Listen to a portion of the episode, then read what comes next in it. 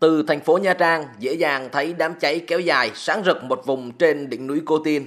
Đến khoảng 3 giờ sáng nay 11 tháng 1, có mưa, đám cháy trên núi Cô Tiên chỉ còn âm ỉ.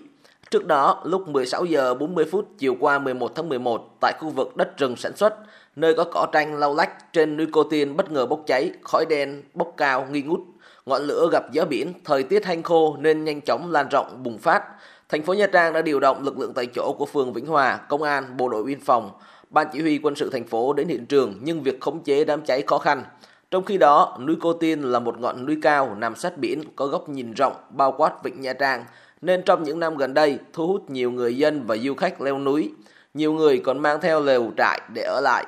Khi đám cháy xảy ra, những người leo núi đã chủ động di chuyển xuống núi an toàn. Anh Trần Quang Huy, người leo núi Cô Tiên kể lại. Có mấy chỗ bằng cho mình cắm trại mà. Cắm trại từ núi nhìn xuống ờ, đẹp bao quát toàn cảnh thành phố Nha Trang. nên đỉnh, đỉnh, đỉnh một thì dễ, còn đỉnh hai hơi khó. Còn đỉnh ba thì rất rất là khó. Cháy bùng lên từ đỉnh ba lan ra đỉnh hai tối thì đi khó tại phải cái đèn pin chợ sáng rồi đi mới được kia thì thấy nó đang bùng to lên đó, đó có có một đợt gió tẹt cho nó nó bùng lớn tiếp thấy ta chồng chạy xuống rồi Đêm qua, đám cháy nhanh chóng lan rộng trên đỉnh núi Cô Tin kéo dài chừng 1 km, một số thời điểm lửa bốc cao khoảng 3 đến 4 mét. Tuy nhiên, việc tiếp cận chữa cháy khó khăn vì đêm tối, địa hình núi cao hiểm trở. May mắn là đám cháy chỉ ở phía đỉnh núi không lan xuống các khu dân cư phía dưới.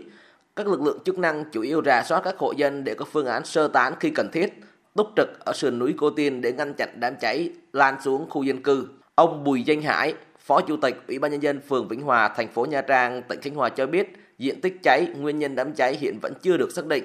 Khu vực xảy ra cháy chủ yếu cây bụi, thực bì. Mấy năm trước, khu vực này cũng đã xảy ra cháy kéo dài nhiều giờ đồng hồ. Đội dân phòng với lại quân sự với lại công an bảo vệ dân phố thì cũng chia ra các cái chốt rất là nhiều. Khoảng tầm 4 chốt, 5 chốt mà mỗi chốt thì khoảng tầm 10 đến 15 người ứng phó. Nếu có mà tình huống mà xảy ra mà ảnh hưởng tới nhà dân thì sẽ báo về cho trung tâm chỉ huy điều động hỗ trợ cái này tiếp cận khó, buổi tối, cái đường lên rất là khó. Nói chung là cây cối rất là âm tùm vật liệu nổ thì mình cũng chả biết được nó ở đâu hết.